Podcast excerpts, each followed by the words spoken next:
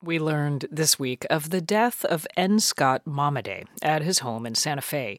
The novelist, poet, essayist, and painter was the first Native American to win a Pulitzer Prize, and he ushered in a renaissance in Native American literature. Megan Kamerick at member station KUNM has this remembrance.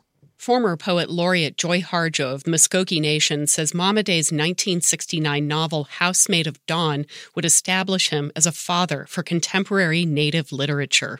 Not just for me, but for many of us coming up, like Leslie Marmon Silko and others coming up as young Native people starting to write and tell stories and to think about what it meant to be a Native writer, and particularly Native writers of our own tribal nations.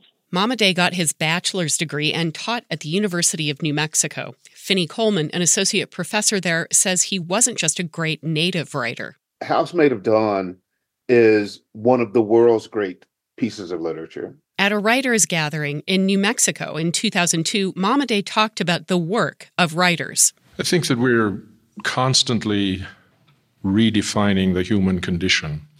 And that is, uh, as far as I can see, the, the writer's uh, subject. What is it to be human? What is it to be human here and now? Navarre Scott Momaday was born in 1934 in Lawton, Oklahoma, into the Kiowa tribe. His formative years were spent in other Native communities, including the Navajo Nation and Jemez Pueblo in New Mexico. He also taught school on the Jicarilla Apache Nation. Steeped in indigenous oral traditions, Momaday then got a formal poetry education at Stanford, where he received a master's degree and a doctorate. Joy Harjo says he skillfully blended those ideas. He took a form like a novel and made it very particularly Kiowa, you know, like Kiowa American. You know, that was a gift. Momaday told New Mexico PBS in 2014 oral tradition is often more vital than writing. It exists at the level of the human voice, and it's immediate. People who do not have writing take storytelling very seriously because they must. The story is always one generation from extinction. So you have to listen and you have to remember what you hear.